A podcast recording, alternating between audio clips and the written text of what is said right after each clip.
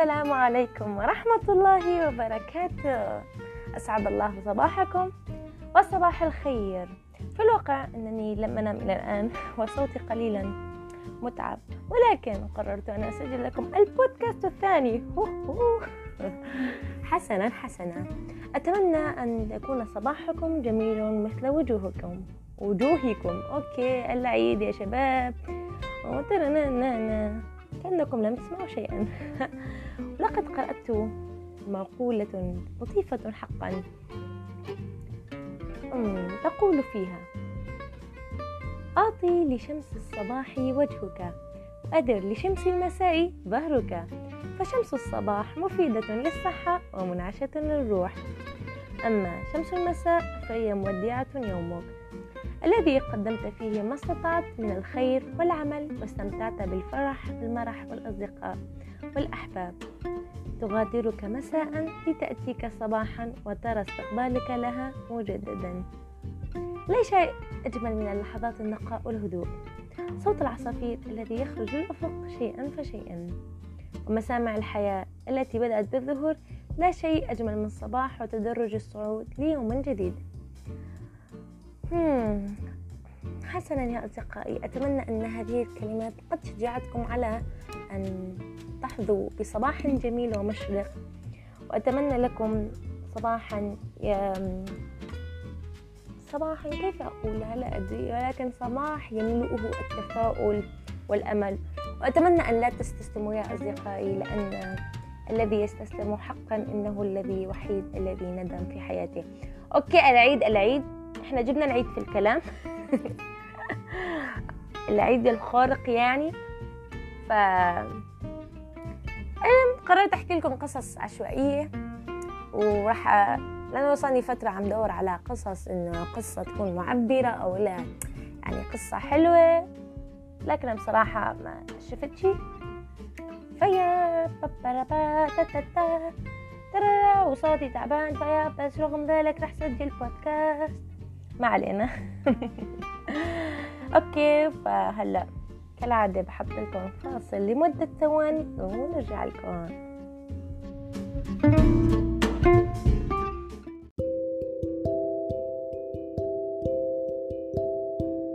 طبعا هذا التسجيل سجلته بعدين ولا نعسانة وصوتي صوتي تعبان شوي. أنا سجلت كثير تسجيلات بعد ما نشرت ولأ ونشرت البودكاست. انتبه والاحظ انه كل القصص اللي أنا كنت عم بحكيهم أو نصها إيه، اول عشر ثواني شغالة بعدين دقيقة كاملة مو شغالة. يعني هيك ما في صوت. فبسبب هذا الشيء راح يكون بودكاست اليوم قصير كتير. ومو بس يعني ما في يعني حتى قصص الحلوة كلها ممكن أعيده يوم من الأيام. فيا بودكاست اليوم عبارة عن قصص عشوائية والمفروض كان يكون خمس قصص وهيك. بس إنه مع الأسف إنه هذا اللي صار. يلا بتمنى إنكم تستمتعوا. صوتي تعبان اعذروني. هلا بدي أنام.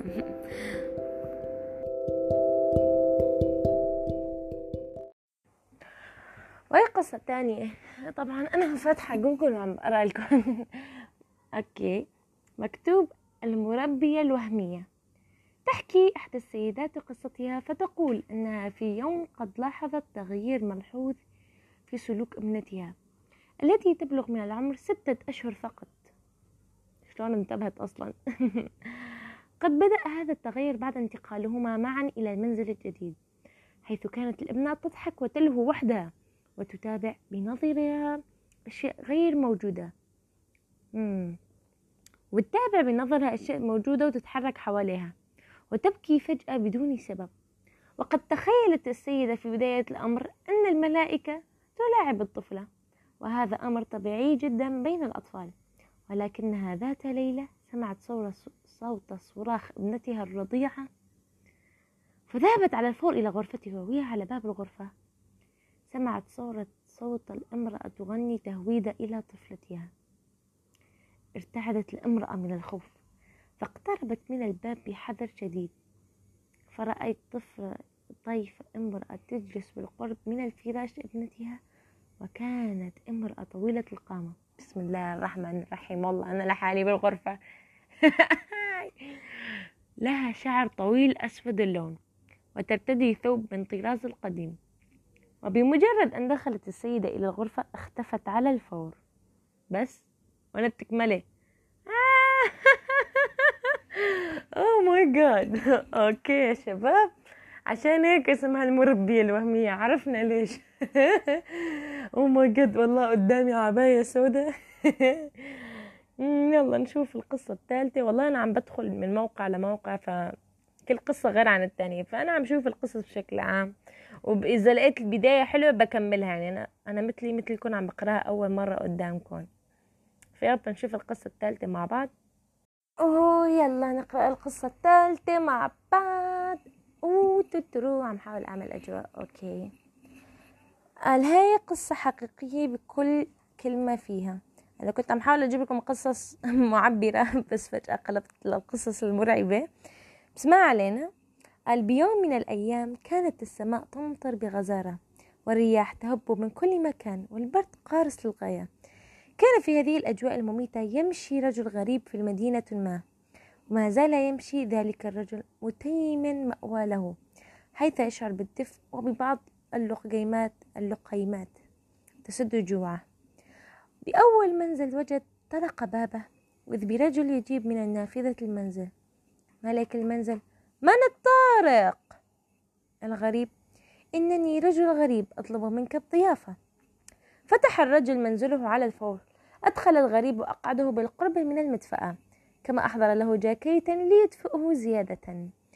قام بإعداد أشهى الطعام أشهى الأطعمة مو المفروض أوكي. أشهى الطعام من أجل ضيافته. بعدما انتهى الغريب من تناول طعامه أعد المالك المنزل لكل منهما كوبا دافئا من الشاي. وجد الغريب الدفء والأمان والراحة النفسية بذلك المنزل. الذي لم يجد فيه أحدا إلا ومالكه وكلب معهم. لم يكن هناك زوجة ولا أبناء ولا حتى خادما. وفي صباح اليوم التالي استيقظ الغريب ورحل باكرا حتى لا يثقلها على مالك المنزل. وأول ما استيقظ مالك المنزل أعد الفطور وذهب ليوقظ الغريب لكنه لم يجده. وبعد مرور أسبوع على تلك الواقعة ذهب مالك المنزل إلى أحد معارض الفنون برفقة أصدقائه.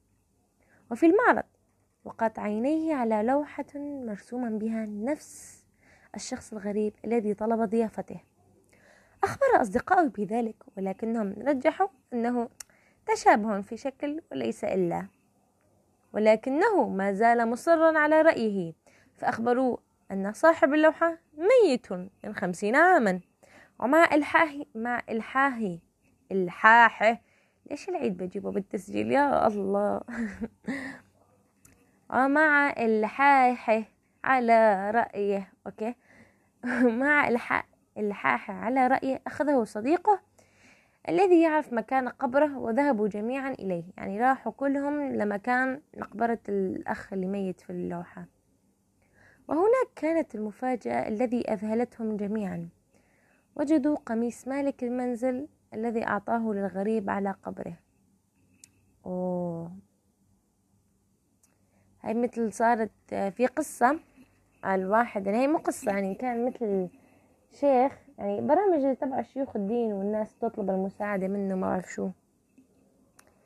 ففجأة في ابن اتصل قال يا شيخي أنا أمي اتصلت فيكن قبل شي أسبوع وهي ماتت.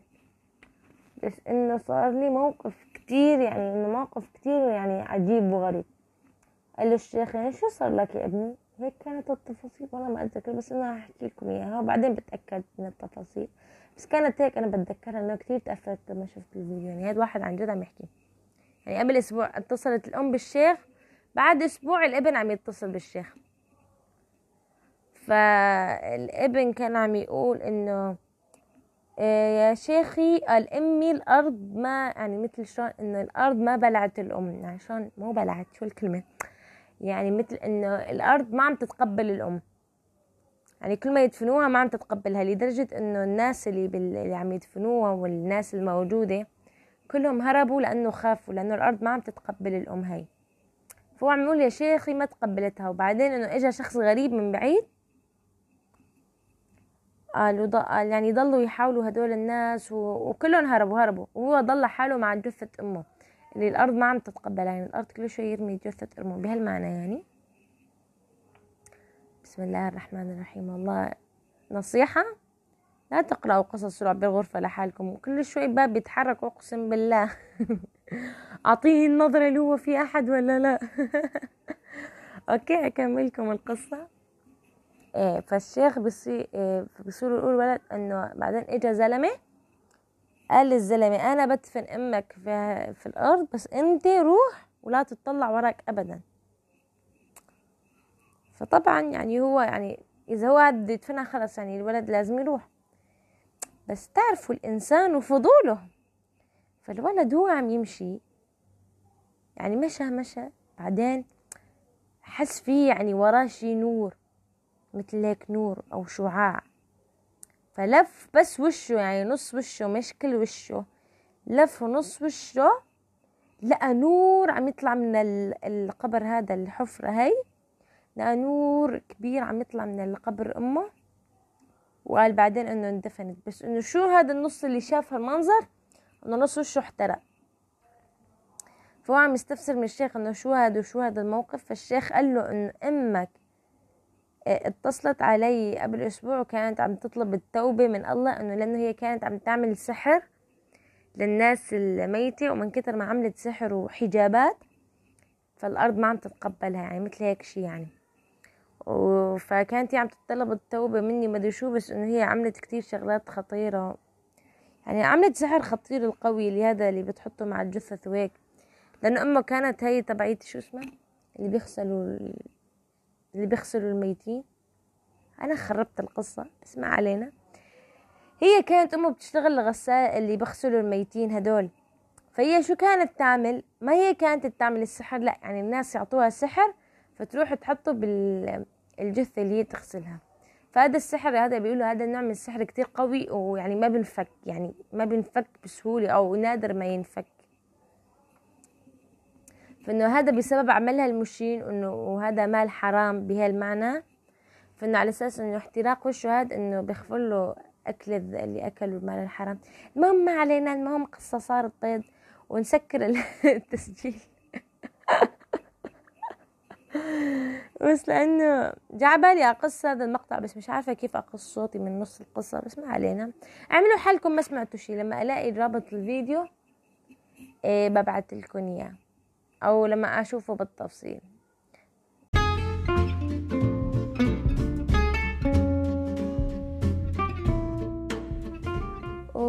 والآن يا أصدقائي لو كان عندكم أي قصص بدكم يعني أحكيها أو أي قصتكم أنتو أو بدكم تفضفضوا الرجاء ترسلوا لي عشان أحكيها في البودكاستات الجاية. وأتمنى لكم يوما جميلا وظريفا مثل وجوهكم. والسلام عليكم ورحمة الله وبركاته. بيس